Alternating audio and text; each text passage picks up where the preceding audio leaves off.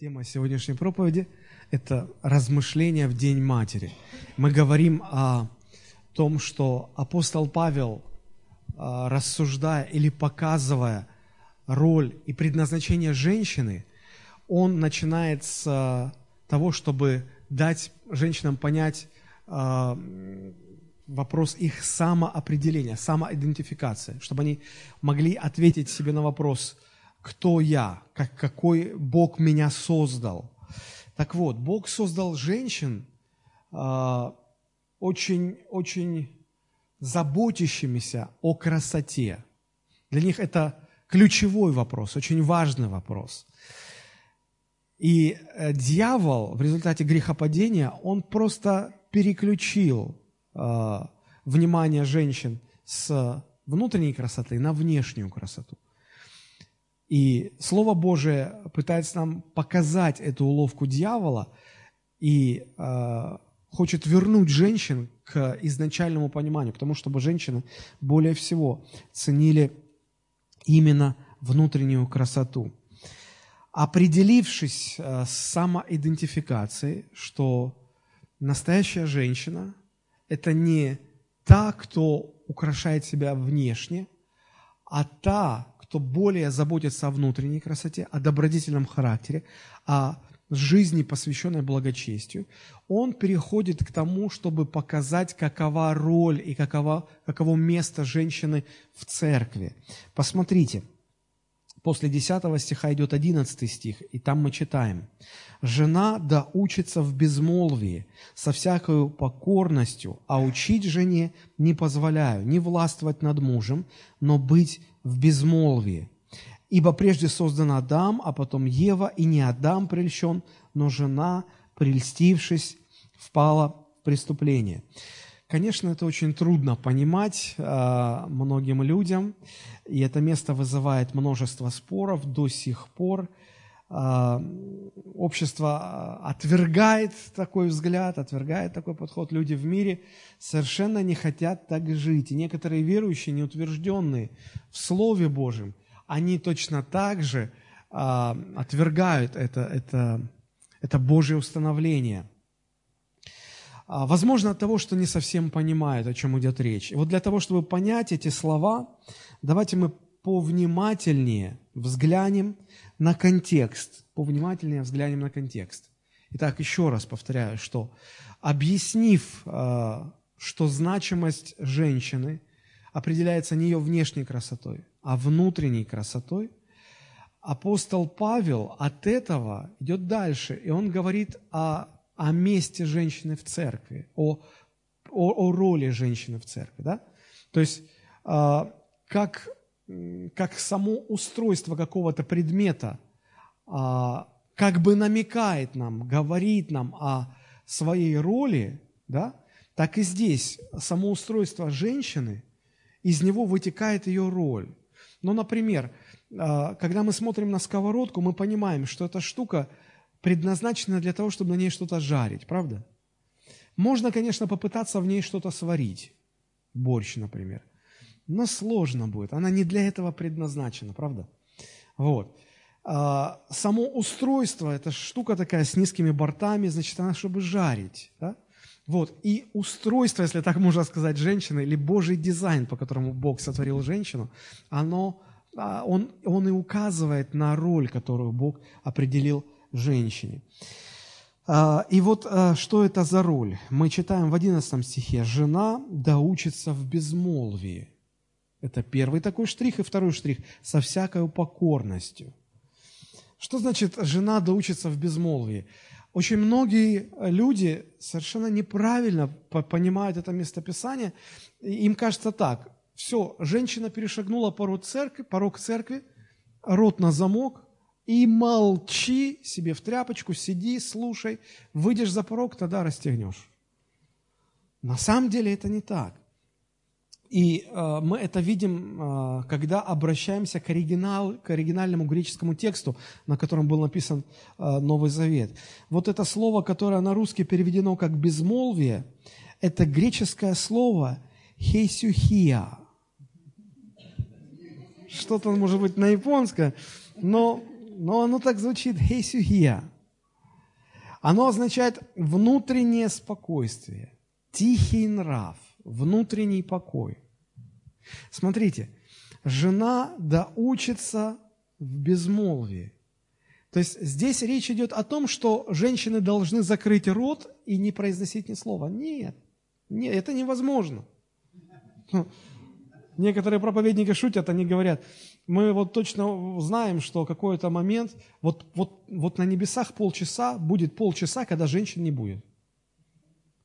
Потому что в книге Откровения сказано, и э, стало на небе э, тихо, как бы на полчаса. При условии, что там будет женщина, это в принципе невозможно. Но это шутки. Вот. Поэтому, конечно же, женщины могут говорить, должны говорить, но здесь речь идет э, не о безмолвии в смысле, что она не молвит ничего, а об ее э, нраве, да? Речь идет о внутренней красоте духа. Женщины в церкви должны иметь такой внутренний настрой. Они не должны быть шумными, взбалмошными, истеричными, э, необузданными, какими часто бывают женщины. Понимаете, о чем я говорю? А, знаете, в мире женщины э, часто бывают такие шумные, распущенные. Куда пошел? Такое. То есть э, иногда мужчины даже себе такое не позволяют, а, что позволяет себе женщина. И вот здесь апостол Павел говорит, что нет, нет. Внутренняя красота – это когда женщина внутренне спокойна, когда у нее кроткий нрав, когда от нее веет покоем, когда а, вокруг такой женщины атмосфера внутреннего спокойствия, ты находишься рядом, и ты как бы тоже успокаиваешься. Вот это первый штрих в описании того, какой должна быть, как, какое, каково место женщины в церкви. Да? И следующий э, момент. Жена доучится в безмолвии со всякой покорностью. Со всякой покорностью. Что это значит? Это не значит, что э, женщина воды в рот набрала и как бы все делает, что ей говорят, а внутри затаилась и такая, ну-ну, а, а внутри я сижу. Да, вот. То есть внутри я по-своему. Нет, э, пребывая вот в таком состоянии, имея такой нрав, женщина позволяет, чтобы Слово Божие учило ее, чтобы в церкви ее наставляли, и она делает это с покорностью – не с бунтом, не с противлением, но с покорностью. Потому что женщины нуждаются в научении Словом Божьим, чтобы понимать свою роль и выполнить свое предназначение. Пожалуйста, следите за логикой. Смотрите, апостол Павел говорит о самоидентификации женщины, из которой вытекает понимание места и роли женщины в церкви. Она должна э, быть в покорности, она должна иметь кроткий и спокойный нрав, да? И э, далее мы, мы смотрим, что э, ей нужно учиться Божьему Слову. И далее апостол Павел говорит о том, что не нужно делать женщине, к чему она не предназначена.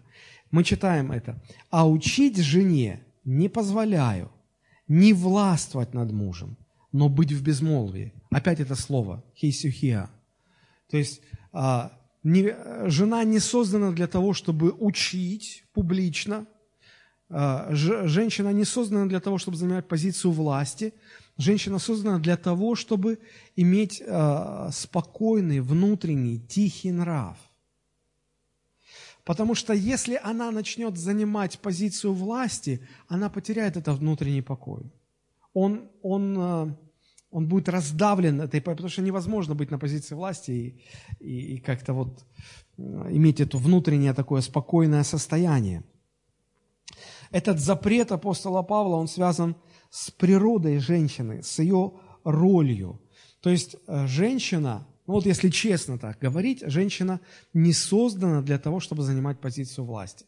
Не создана для того, чтобы э, становиться учителем для большого количества людей. А, некоторые люди говорят, ну подождите, мы этим унижаем женщину, мы дискредитируем ее, мы посягаем на ее права, женщина имеет равные права с мужчиной. А, знаете, мне всегда это напоминает некое лицемерие, потому что а, но если мы возьмем букет прекрасных цветов, живые прекрасные цветы, да, они вот стоят в вазе, они для чего созданы? Их предназначение для чего? Радовать глаз, правда? А, мы же не можем их взять и использовать в бане как веник. Ну, ну потому что если даже попробуем так делать, мы, они не смогут быть как веник, и они и цветами перестанут быть. Да? И вот когда мы не используем букет цветов как веник в бане, мы же этим не дискриминируем цветы. Нет. Когда мы из цветов не делаем кирпичи для того, чтобы строить здание, мы же этим не, а, не пренебрегаем правами этих цветов. Да? А почему же, когда э, Библия говорит о том, что женщины не созданы для позиции власти, для позиции учительства, почему же э, общество поднимает крик о, дискредитации э, значит, прав женщин, об ущемлении прав женщин? Бог создал женщин не для этого, для другой, более важной цели. Я бы не побоюсь этого сказать, что для более важной цели, нежели занимать позицию власти – об этой цели мы сегодня и будем говорить. Да? Но э, пока что, э, утверждая, что женщина не создана для позиции власти, если мы читаем дальше, мы видим, как апостол Павел приводит нам два аргумента в защиту своего утверждения. Он говорит, женщина не создана для позиции власти. И вот почему. Два аргумента. Смотрите. Ибо прежде создан Адам, а потом Ева. Вот первый аргумент. То есть он, он апеллирует к порядку создания людей. Он говорит, заметьте, что когда Бог сотворил женщину, она пришла в уже созданный мир. Там уже все было. Там уже был мужчина, которого Бог поставил на позицию власти, которому Бог сказал, владычествуй, управляй. Да? Все уже работало. Был ответственный за это мужчина, Адам. А почему тогда возникла необходимость создания женщины? И книга Бытия открывает нам ответ на этот вопрос. А, Бог увидел, что мужчине, а, тому, кого Бог поставил на позицию власти, нужен помощник. И женщина была создана как раз, чтобы стать помощницей. Она пришла в мир, в котором Адам уже был руководителем, уже занимал позицию власти. А женщина должна была дополнить, стать помощницей. То есть сам порядок творения – показывать, что женщина не предназначена для позиции власти, она предназначена быть помощницей. Это не умаляет ее роль. Мы дальше об этом поговорим. И второй аргумент, который приводит апостол Павел, это аргумент э, свершившегося прецедента, я бы так сказал. Смотрите. «И не Адам прельщен, но жена, прельстившись, впала в преступление». Как это понимать? А вот как это понимать. А, поскольку Ева была сотворена в качестве помощника, то, согласитесь, а, помощники не могут сами решать вопросы без привлечения руководителей, правда? Их задача помогать. И вот смотрите, дьявол со своим искушением подходит не к Адаму, а подходит к Еве. Что должна была сделать Ева? Да, она должна сказать, я здесь помощница, я тут ничего не решаю. Давай к мужу. Да? Но, но посмотрите, друзья, когда на предприятие приходит там делегация, да, э, которая хочет заключить партнерские соглашения, договор какой-то подписать о сотрудничестве, и, и встречают там секретаря, говорят – о, а давайте мы с вами подпишем договор. Она говорит, подождите, я не имею полномочий, я просто секретарь. Вам нужно к руководителю. Я, я вас сейчас запишу, давайте договоримся о встрече, назначим встречу. Вы будете решать вопросы там. Правда, ведь так же поступают всегда. Примерно так же должна была поступить Ева. Но что она делает? Она говорит, да ладно, что я сама не справлюсь, я сама решу вопрос. Что ты там говоришь, дьявол? И и дьявол, понимая, что женщина имеет более тонкую душевную организацию, более чувствительна к эмоциям, он начинает играть на этих струнах. И смотрите, как Библия описывает. «И увидела Ева, что э, дерево вожделенно, прекрасно для как пища, дает знания, у нее слюнки потекли, все, она растаяла. Она попыталась решить сама – В нашей аналогии это все равно, что секретарь без участия руководителя взял и заключил договор с а, фирмой о, о партнерстве. Да? И вот смотрите, апостол Павел и говорит, посмотрите, ведь не Адам был прельщен, а Ева. Ева. Не в том плане, что вот женщины, вот, вот из-за вас все случилось. Нет. Он просто хочет показать. Он же аргументирует какую мысль? Что женщины не созданы на позицию власти. Он говорит, посмотрите, когда женщина, э, не созданная для того, чтобы нести бремя власти, пытается залезть, занять эту позицию и решать самовопросы, посмотрите, к чему это приводит. Но посмотрите, к чему это приводит. Поэтому сам порядок сотворения говорит о том, что женщины не для этого предназначены. И прецедент в истории, вот мы видим, когда женщина начинает решать вопросы, которые мужчина должен решать, ну, вот возникают такие трагедии. Поэтому женщина для этого не создана. Не создана. Теперь мы подходим к самому главному. Оберегая женщин от нагрузки власти, от э, позиции публичного обучения больших количеств людей, позиции авторитетного такого учения, Бог определяет для женщины не менее важную роль. Я бы даже сказал, более важную, чем роль мужчины. Вот как описывается эта роль. Смотрите, это 15 стих во второй главе. Написано – ну, прочитаю, да, ибо, чуть-чуть выше, ибо прежде создана Адам, а не Ева, и не Адам прельщен, но жена, прельстившись, впала в преступление. Впрочем, спасется через чадородие, если прибудет в вере и любви, и в святости с целомудрием. Это стих тоже вызывает массу, массу недопониманий, вопросов и так далее. А, сложность этого места Писания, этого короткого стиха обусловлена двумя факторами. Первый фактор, посмотрите – Первая трудность. А, если вот так бросить поверхностный взгляд на этот 15 стих, то возникает ощущение, что Бог предусмотрел для женщин особый путь спасения. То бишь все мужики спасаются через веру во Христа, а женщины только через рождение детей. А кто не может родить, извините, подвиньтесь, вы уже автоматом не входите. Но согласитесь, это бред. Писание же не может само себе противоречить. Да? И мужчины, и женщины спасаются через веру во Христа. Как вот, а почему спасается? Что это значит? Но э, дело в том, что нам опять все-таки следует помнить, что оригинал текста Нового Завета был записан на греческом языке. Давайте обратимся к оригинальному тексту. И в оригинале слово, которое на русский переведено как «спасется», это греческое слово «содзо». «Содзо». И оно имеет множество значений. Одно из них – это «спасти», другое значение – «освободить», третье – «оградить от опасности», «исцелить», «сохранить», «восстановить» или же «раскрыть» рас, раскрыть, а, выразить. Да? В данном контексте слово «содза» употреблять в плане спасения, общего спасения через веру во Христа, абсолютно неверно. Контекст э, говорит, что это неправильное использование этого слова. Самым подходящим э, вариантом перевода этого слова в данном контексте, ну, наверное, было бы э, высвобождение предназначения.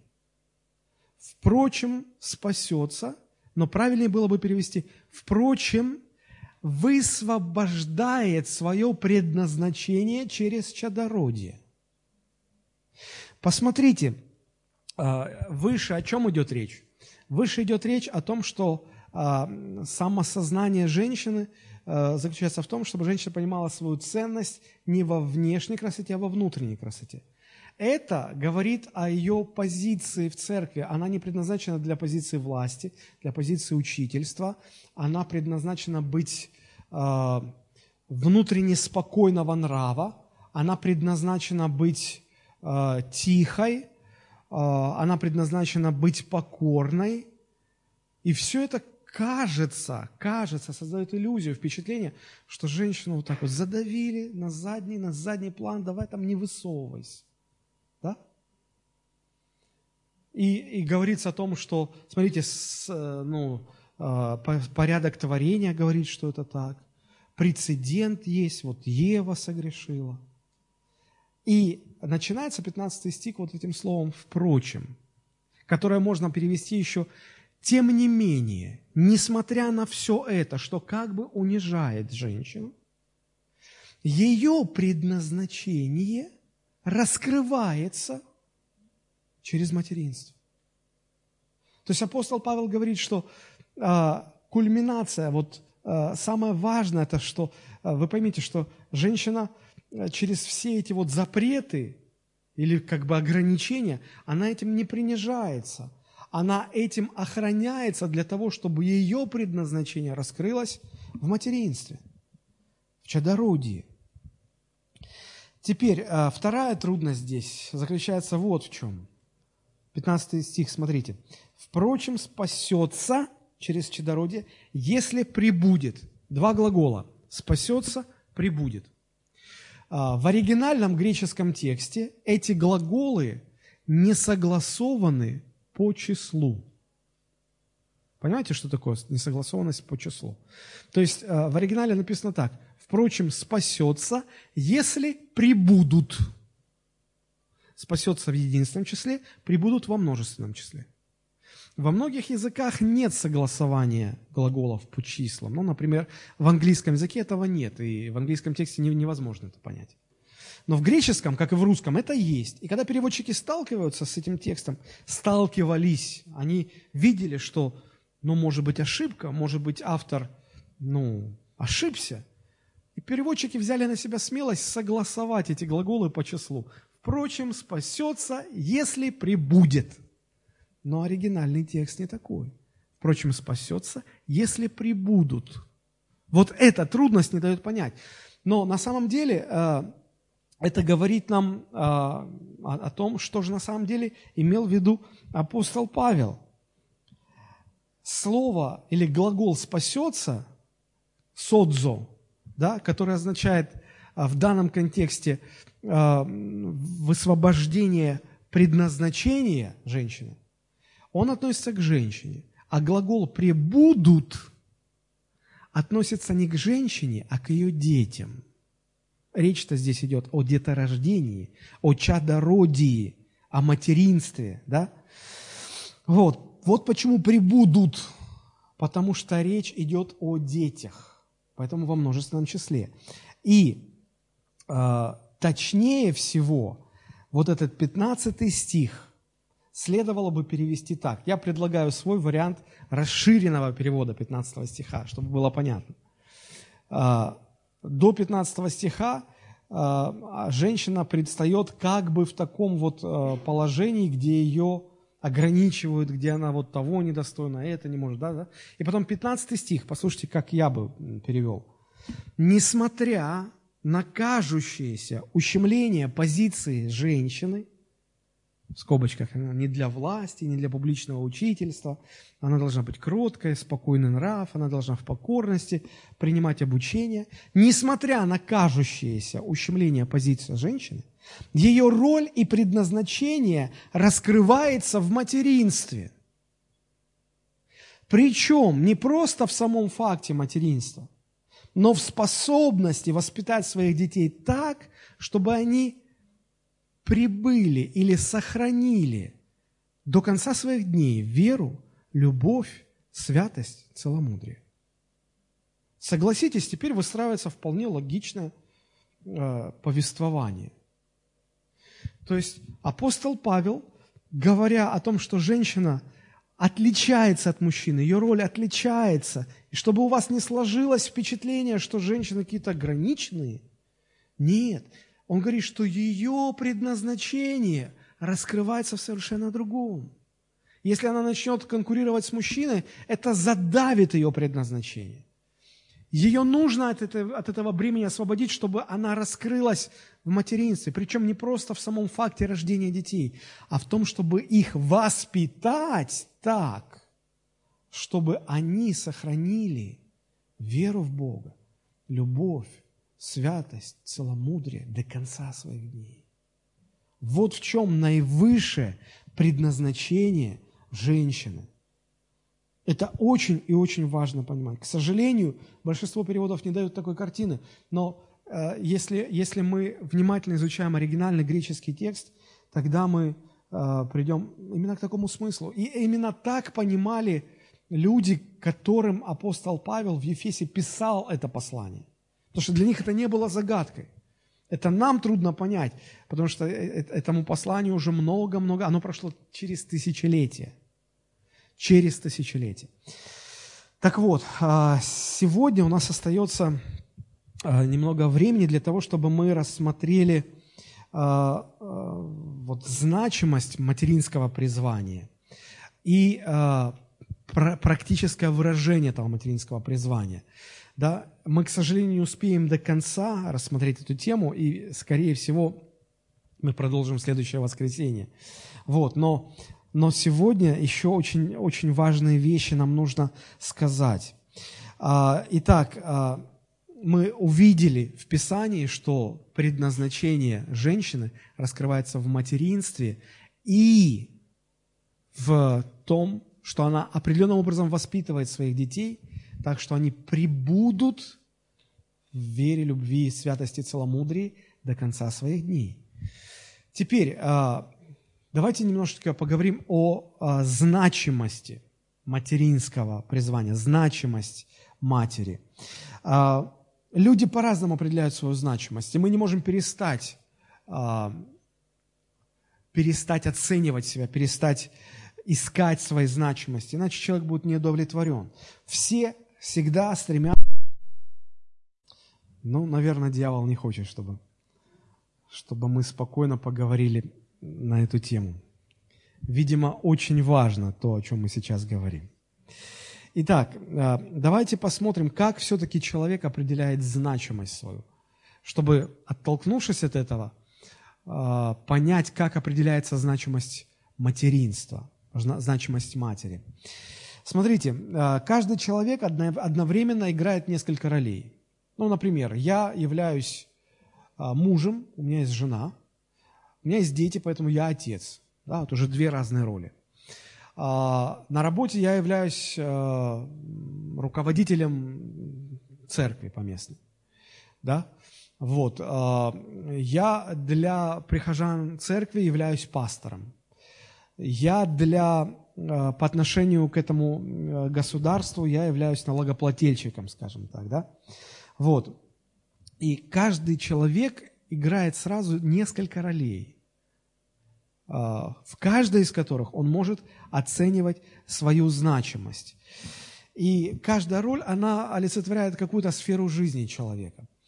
Итак, вот возьмем просто мужчину, да, мужчина, который является директором фирмы, а, является мужем, является отцом, в церкви является, допустим, пастором домашней группы.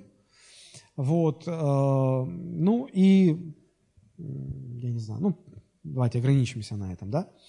Вот а, мы, как христиане, из всех этих, из всего этого набора ролей или сфер жизни, с точки зрения христианства, с точки зрения вечности – какая роль является самой важной. Да, и этот человек христианин, да, вот как в плане э, духовной, э, духовной ориентации своей. Вот из того, что он является мужем, отцом, директором, пастором домашней группы, христианином, вот из всех этих ролей, э, что самое значимое? С точки зрения вечности. С точки зрения вечности. То, что он христианин, он спасенный человек.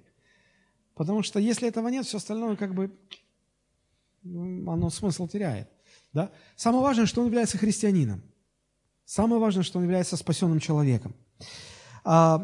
Как нам оценивать а, остальные сферы по значимости? Тоже нам это нужно делать с точки зрения вечности. Как оценивать а, а, вот роль а, того, что, человек, что мужчина является мужем? Да? В чем значимость мужа с точки зрения вечности? насколько он помогает своей жене а, э, ну, стать, э, стать подобной Христу, стать, достигнуть э, главной цели любого христианина. Насколько он помогает своей жене раскрыться духовно, правда? А, как оценивается значимость его отцовства по отношению к детям? он, он тогда знать, ну, имеет значение и смысл, да? Он тогда ценен как отец, когда он помогает своим детям стать духовно зрелыми людьми.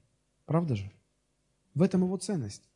В чем ценность э, такого мужчины, как пастора домашней церкви, домашней группы? В том, э, как он э, способствует количественному и качественному созиданию этой церкви. Правда же? Если он содействует этому, то это, ну, его роль значима, он значим, он ценен. Если нет, то в чем ценность? Нет ценности. Понимаете, о чем идет речь? А, как директор фирмы, да, насколько он ценен? На сто, вот с точки зрения вечности. Настолько, насколько он помогает своим сотрудникам не просто быть хорошими сотрудниками, но еще и насколько он привлекает их внимание к Богу. В этом его ценность и значимость. Все это с точки зрения вечности, потому что важен ракурс, а, призма, через которую человек смотрит и оценивает. Теперь о женщинах. Женщина тоже играет не одну роль. Жена, мать, сотрудница и так далее, разные роли. Но если оценивать значимость и ценность женщины с точки зрения вечности Слова Божьего, то мы приходим к одному очень важному выводу. Этот вывод заключается в следующем. Самой главной, самой важной функцией женщины является ее материнство. Когда-нибудь женщины задумывались об этом? Самой важной функцией, ролью женщины является ее материнство. Материнство – это способность рождать и воспитывать детей. Апостол Павел, раскрывая предназначение женщины, ведет от самоидентификации, показывая место в церкви, приводит к тому, что говорит, вот, но, но ее, а, она не создана для позиции власти, она не создана для позиции учительства. Ее предназначение раскрывается в другом. Вот, в материнстве, в чадородии, в ее способности воспитать детей так, чтобы они остались верны Богу. Вот Божий взгляд, вот Божье предназначение. Конечно, ну, не все женщины становятся матерями физиологически. Кому-то Бог не дал мужа, ну, не сложилось. Да? Кто-то а, не может родить в силу физиологических причин. Что это значит? Что женщина не может раскрыться в своем предназначении, раскрыться в материнстве? Ну, конечно же, нет. Э, мы говорим, что материнство – это не только и даже не столько факт рождения детей, сколько воспитание детей в учении Господнем. Видите вы это или нет? Поэтому женщина, которая э, не может родить или которая осталась без мужа, она может взять приемных детей и воспитать их. Это, конечно же, э, не оригинальный, не изначальный замысел, но это тоже помогает женщине раскрыть свое предназначение. Поэтому никто не обделен. Никто не обделен. Но, к сожалению, в современном обществе, и часто даже в церкви, материнство – абсолютно не рассматривается как служение, которому нужно посвятить всю свою жизнь. Если предназначение, наивысшее предназначение женщины в материнстве и воспитании детей, то надо его рассматривать как служение, которому женщина должна посвятить всю свою жизнь. Поэтому и сказано, что она не для, создана не для позиции власти в церкви, не для позиции проповедования в церкви. А, она создана для того, чтобы вот это служение нести. А, даже если посмотреть вот причины, по которым женщины становятся матерями, а, чаще всего женщина становится матерью не ради самих детей, не ради служения материнства, а чаще всего для того, чтобы повысить свой социальный статус. Ну, потому что быть бездетной тебя заклюют в обществе на тебя будут с подозрением смотреть. Вот. И чтобы этого не было, женщины рожают. Причем они рожают так и столько детей, чтобы они не мешали им жить для себя. Но Библия рисует совершенно другую картину. Бог дал женщине привилегию стать соучастником в том, как люди, новые люди приходят в этот мир. Соучастником в воспитании этих новых людей, и э, в том, чтобы сформировать их и подготовить их для вечности. Смотрите, э, ведь новые люди приходят в этот мир как? Они рождаются через женщину. И они такие маленькие, беззащитные, вот эти вот мягкие комочки. И, э, и вот и в женщине встроен материнский инстинкт нежности. Мужчины не могут быть такими нежными, как женщины. Ну, не могут. И вот Бог избрал именно женщину для того, чтобы с первых минут жизни оказывать э, влияние, дарить эту нежность, помогать формировать э, в, из этих маленьких комочков взрослых людей, потому что они же как-то вырастут, они будут как-то устраивать свою жизнь. Как? А как их воспитает мать? Конечно, и отец должен участвовать в воспитании, но больше всего в воспитании участвует, безусловно, мать. И после смерти эти люди будут где-то проводить вечность. Где и как они будут ее проводить? Тоже во многом определяется воспитанием матери. Сегодня даже неверующие люди, ученые, приходят к пониманию недооцененности материнского призвания. Я хочу вам процитировать э, слова современного экономиста, экономиста, который смотрит на материнство с точки зрения экономики, современной экономики. Послушайте, это цитата. «Высококвалифицированный и удивительно ценный труд матери существенно недооценивается». Это ученые говорят. Слушайте очень внимательно. Проблема в неспособности понимать, что материнство занимает центральное место в современной экономике. Во как. В современной экономике. Раньше экономисты считали землю, труд и капитал тремя основными составляющими, создающими экономическое богатство. Сегодня они говорят, что две трети национального богатства создается человеческим капиталом, представляющим собой умения, способности и творческую предприимчивость людей. Если исследования по детскому развитию верны, то развитие человека начинается с первого дня после его рождения. И наиболее важный человек – формирующий эти способности и возможности, это тот, кто непосредственно взращивает ребенка, и чаще всего это мать. Мы полностью игнорируем центральную роль, которую играют матери. Это не будет преувеличением сказать, что матери наиболее важные производители в экономике. Вы можете себе представить, какое ущемление, какая, какая, какое пренебрежение правами, какая дискредитация. Когда сегодня ученые, экономисты говорят, что наиболее важными производителями в экономике являются не олигархи, не бизнесмены, не э, представители капитала, а кто? Матери. Матери, просто матери. Наиболее важные производители в экономике. Сегодня мир начинает это понимать. Может быть, даже лучше, чем церковь. Оказывается, матери вносят значительный вклад в экономическое развитие страны.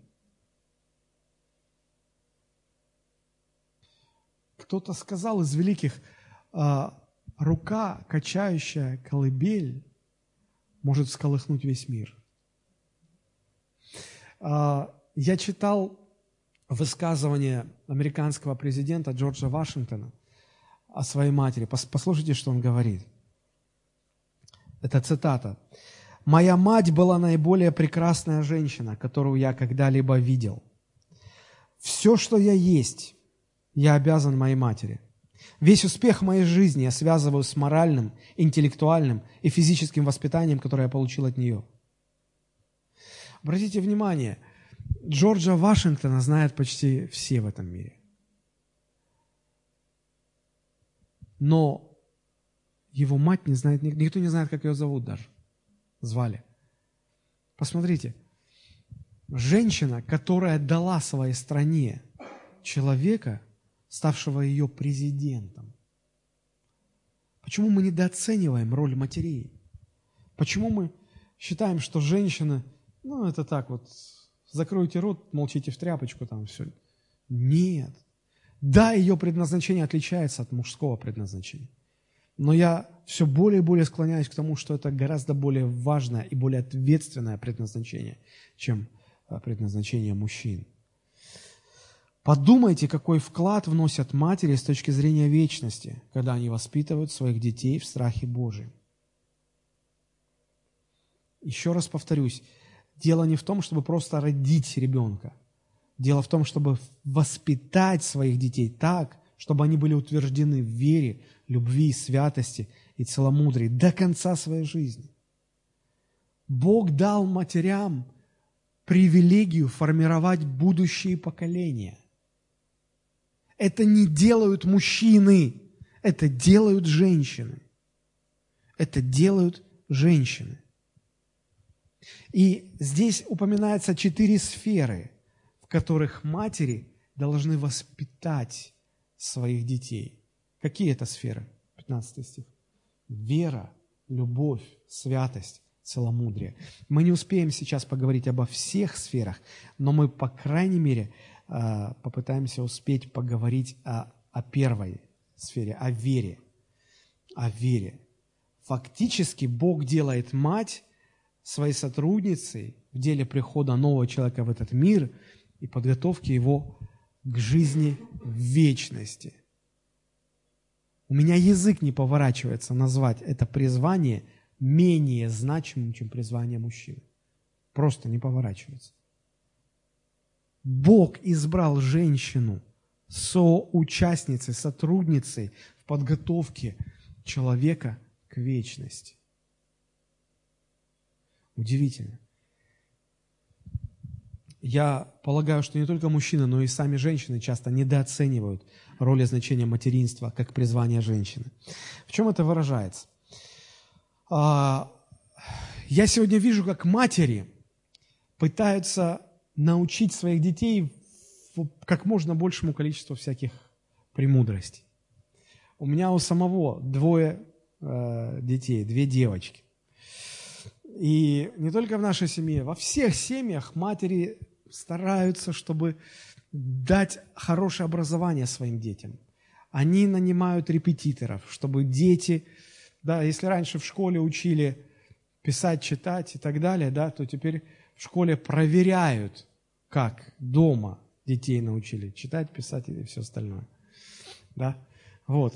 И, и мамы стараются отдать своих детей на музыку, в спортивную секцию, кружок рисования, там, а, учить каким-то наукам и так далее, и так далее, и так далее. И порой жизнь детей напоминает а, активность белки в колесе. Они как загнанные, крутятся, крутятся, выбиваются из сил, но всему хотят научиться. И матери забывают о том, что их призвание, прежде всего, научить своих детей не химии, не математике, не пению, не спорту, а вот этим четырем вещам – вере, любви, святости. Научить своих детей отношениям с Богом, как строить отношения с Богом. Мне, когда я об этом размышляю, мне все время вспоминается очень старое стихотворение христианской поэтессы Веры Кушнир. Оно короткое, я прочитаю. Вы поймете почему. Она в автомобильной катастрофе разбилась в расцвете юных лет. Лежит в больнице, заострился профиль. Во взоре гаснет жизни слабый свет. В халатах белых, не волнуясь очень, врачи шепнули где-то в стороне. Она, наверное, не протянет ночи. И слух поймал тот шепот в тишине. «Пришлите мать!» — сказала она строго. «Велите ей сейчас ко мне прийти».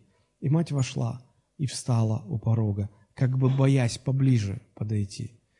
Встань здесь поближе, мама, я умираю. Меня ты петь учила, танцевать, я на рояле хорошо играю, а вот теперь мне нужно умирать. Мне страшно, мам, о Боге я не знаю. Скажи, ответь, как вечность мне встречать. Учила жить, но вот я умираю, а ты не научила умирать. Мы прославляем матерей так много, благоговеем перед словом «мать», но только мать, что носит в сердце Бога, детей научит жить и умирать. Матери должны осознать, что в первую очередь они должны научить своих детей вере, любви, святости, целомудрию.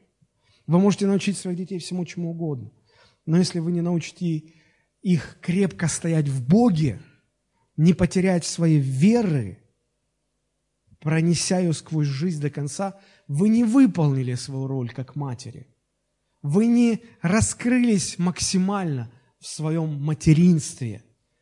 Потому что роль и предназначение женщины раскрывается в материнстве. И не столько в самом факте рождения детей, сколько в способности воспитать своих детей так, чтобы они прибыли до конца своих дней в вере, любви, святости, целомудрии.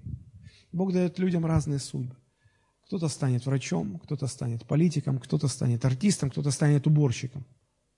Но вот станут ли ваши дети людьми, утвержденными в Боге или нет, решает не Бог – а зависит от матерей. Зависит это от матерей. И ценность и значимость женщины в том, насколько она справилась с этой задачей передать своим детям веру в Бога. Почему мы говорили вот сейчас только что о том, как, как определяется значимость и ценность человека, смотря с какой точки зрения смотреть. Так вот, значимость и ценность э, женщины, матери – в том, насколько она справилась с этой задачей.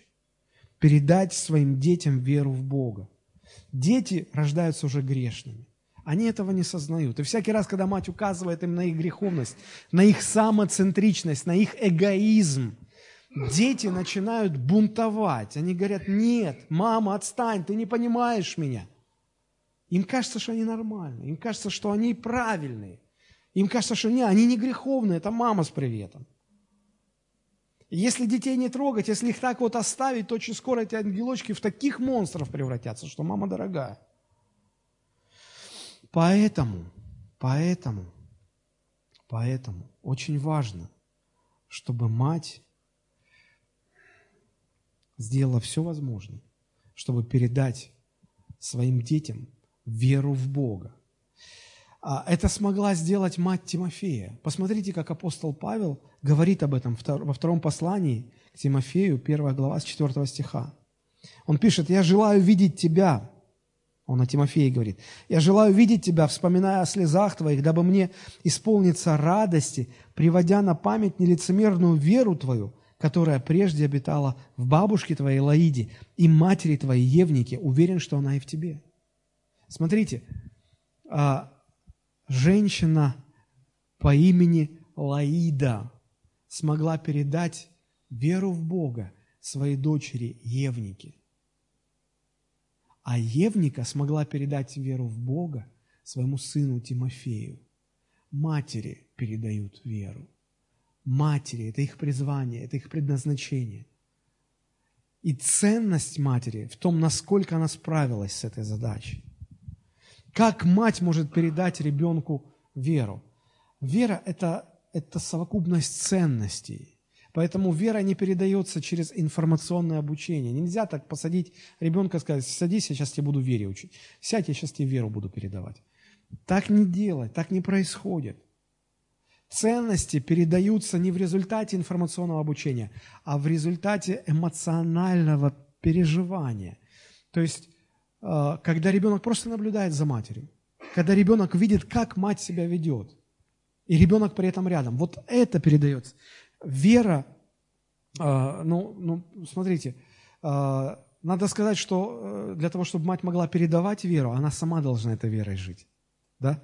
Ведь согласитесь, если в семье на пьедестал возводятся деньги, все разговоры о деньгах, все решения принимаются только в, в отношении того, чтобы деньги были на первом месте, да, ребенок это все видит, слышит, он не понимает еще, но это впитывает. Он впитывает эти ценности и вырастает, он думает только о деньгах. Есть семьи, в которых а, все вращается вокруг карьеры. Карьера, карьера, тебе нужно кем-то стать, ты должен состояться, ты должен устроить свою жизнь. И ребенок не понимает, но он впитывает это, и потом он становится таким. Есть семьи, где наивысшая ценность – это патриотизм, любовь к родине. И потом в таких семьях вырастают патриотически настроенные люди. Друзья, ценности передаются в результате простой жизни, когда мы живем. Просто живем. А дети наши чувствуют и впитывают то, что мы, то, кем мы являемся. Дети не делают и не живут так, как их учат. Дети поступают и, и становятся потом теми, кем были их родители – вот это важно понимать. Как передать веру? Что такое вера? Вера – это способность видеть реальность, которую невозможно увидеть ушами, глазами, чувствами, правда? Мы ходим не видением, не чувствами, но верою. Поэтому ребенок не имеет э, возможности увидеть веру или принять веру, кроме как если в, впитать это от своей матери. Мать должна вокруг себя в доме создать такую атмосферу, в которой ребенок видел бы и ощущал ее ценности. Ну, например, когда мать живет так, что ее, в ее жизни видно реальное признание Божьего владычества над миром. Когда э, есть что покушать, мама, ребенок видит, как мама говорит, «Э, слава Богу, Бог дал нам что поесть, Бог дал нам деньги. Когда нет э, денег, мама говорит, слава Богу, Господь все равно поможет нам. Господь дает, Господь забирает. Да? Это ценность, это выражение ценности, проявление ценности. Ребенок это впитывает. Он не понимает, но он впитывает. Когда он видит, что родители признают свою зависимость от Бога. Когда родители э, не религиозно, а, а на самом деле говорят, но если Господь даст, знаете, можно так лукаво сказать, если будем живы и Господь позволит, а можно это сказать на полном серьезе – и ребенок видит эту зависимость. Ребенок видит, как мать боится Бога и впитывает это. Ребенок видит, как мать искренне благодарит Бога. Когда садится кушать, она говорит, Господь, благодарю Тебя за эту пищу. И ребенок впитывает это. А, когда мать в трудностях идет не истерить, не жаловаться на мужа, а идет и молится Богу, и ребенок видит, как мать молится Богу. И мать берет ребенка и говорит, давай вместе помолимся за папу. Ребенок впитывает это все. Когда ребенок видит, что мать себя не ругает и не клянет, ой, я бедная, несчастная, я не состоялась в жизни, меня вовремя никуда-то родители не направили, вот я сижу, не знаю, чем мне заниматься. Ой-ой-ой. Ребенок это тоже впитывает. Но когда Божья женщина она находит радость в том, что она жена, она мать, что она домохозяйка, она счастлива, светится от этого. Ребенок видит и впитывает это. И потом он, у него тоже не будет проблем с самооценкой. А, когда ребенок видит, как мать доверяет Богу в трудностях, ребенок впитывает это. Вот почему женщины должны стремиться быть в церкви и открываться для того, чтобы Слово Божие их учило. Потому что они, научившись Слову Божьему, должны в доме своем создавать атмосферу ценностей веры, которые передаются их детям. Мама должна стремиться при любой возможности быть с детьми в церкви, брать ребенка в церковь с измольства – я так благодарен, что моя жена понимала это, мне не надо было ее учить этому. Она понимала, что вот как только есть возможность, она берет ребенка. И у нас дети с малого были в церкви. К сожалению, э, сегодня все э, чаще распространяется совершенно другая картина. Родился ребенок, все, мама пропала. Мама не ходит в церковь. Чтобы, а ребенок, уже с ребенком некуда. Я понимаю, что тяжело. У меня двое было – маленьких мы воспитали, выросли двоих. Я знаю, как это трудно. Не надо мне рассказывать. Я знаю, что это такое.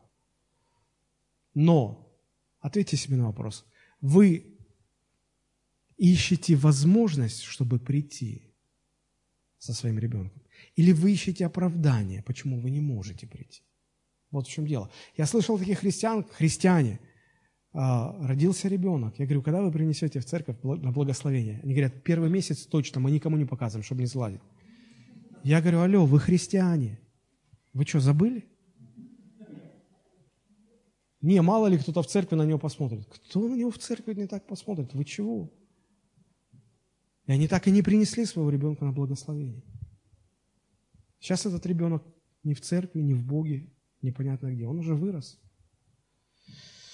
Поэтому, друзья, это, это все серьезно. Это все серьезно. А, я, я считаю, что женщин нужно учить, э, ценить. Вот приходя, они говорят, ну он же маленький, он будет там кричать, он будет всех отвлекать, всем мешать. Не это важно, важно, что он будет в Божьем присутствии. Мои дети, когда жена моя их приносила, церковь, я проповедовал, она сидит с ребенком. Если он закричал, она выйдет, но потом она вернется. Она вместо колыбельных песен пела им песни прославления. Они засыпали под поклонение. Не, даже не кассету там ставили, а мама пела лично. Атмосфера Божьего присутствия. Передавать это все. Передавать это все. Я понимаю, вы скажете, ты не понимаешь трудности. Конечно. Конечно, я ничего не понимаю. Вы лучше поговорите с теми, кто еще в советское время ходил в церковь, когда все запрещалось. Я, я немножко застал это время. Я больше, чем 20 лет назад пришел к Богу. Я, я знаю, я по рассказам даже знаю, когда рассказывали, что в церковь шли за 30 километров. Церковь, собрание было за 30 километров от дома. В 9 утра, в 8 утра. Вставали в 5 утра, в 4 утра. Брали детей с грудничками. Шли 30 километров пешком до собрания. Ваши трудности по сравнению с ними – это полный пакет комфорта. Все дело, вот как мы оцениваем, как мы оцениваем. Мы бережем, а потом получается, что мы им ничего не передали. Поэтому я призываю к тому, чтобы женщины, может быть, вот эта, эта проповедь послужила тому, чтобы они пересмотрели вопрос своего материнства, чтобы они не считали это чем-то неважным, чем-то неценным, чтобы они, пересмотрев, начали еще более ценить свое предназначение, ценить свое материнство. Еще раз повторю, ключевой ключевой стих вот в расширенном переводе. Несмотря на кажущееся ущемление позиции женщины, она не создана для власти, не создана для публичных проповедей, но призвана быть кроткой, со спокойным нравом, в покорности. Ее роль и предназначение раскрывается в материнстве. Причем не, не просто в самом факте материнства, но в способности воспитать своих детей так, чтобы они были утверждены в вере, любви, святости и целомудрии до конца своей жизни. Роль отца в воспитании детей тоже очень велика, но мы об этом позже поговорим. Все-таки более эта роль отведена матери. А, Тимофей в основном был продуктом веры своей матери. Не отца, про отца вообще ничего не сказано продукт, наши дети – это продукт веры их матерей. Поэтому женщины, уже воспитавшие детей, я думаю, что вам легче согласиться с тем, что я сейчас говорю. Ну а молодым девушкам, молодым женщинам я рекомендую очень серьезно отнестись к тому, что они услышали сегодня. Эти знания помогут вам изменить вашу жизнь, построить вашу жизнь правильно. И в заключение попрошу, чтобы потушили свет, и э, хочу показать очень короткий ролик – о матерях, чтобы еще раз, еще раз поднять их ценность, чтобы вы увидели, что это важно. Ваша еда всегда самая вкусная. Без исключений. Вы переживаете, когда мы лучшие.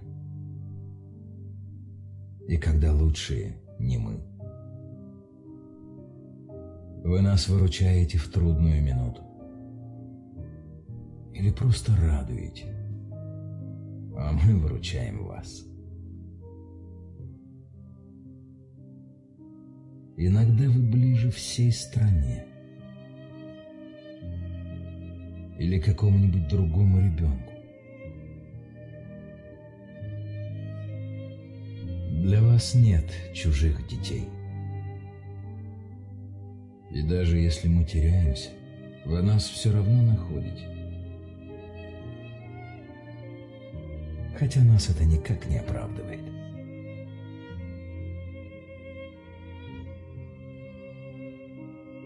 Мы для вас всегда дети. Вы всегда на нашей стороне, даже когда нам кажется наоборот.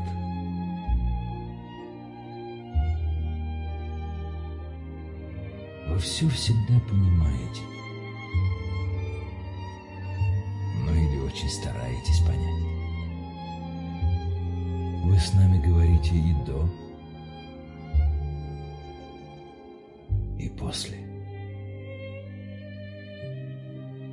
Вы храните то, что мы думали неважно.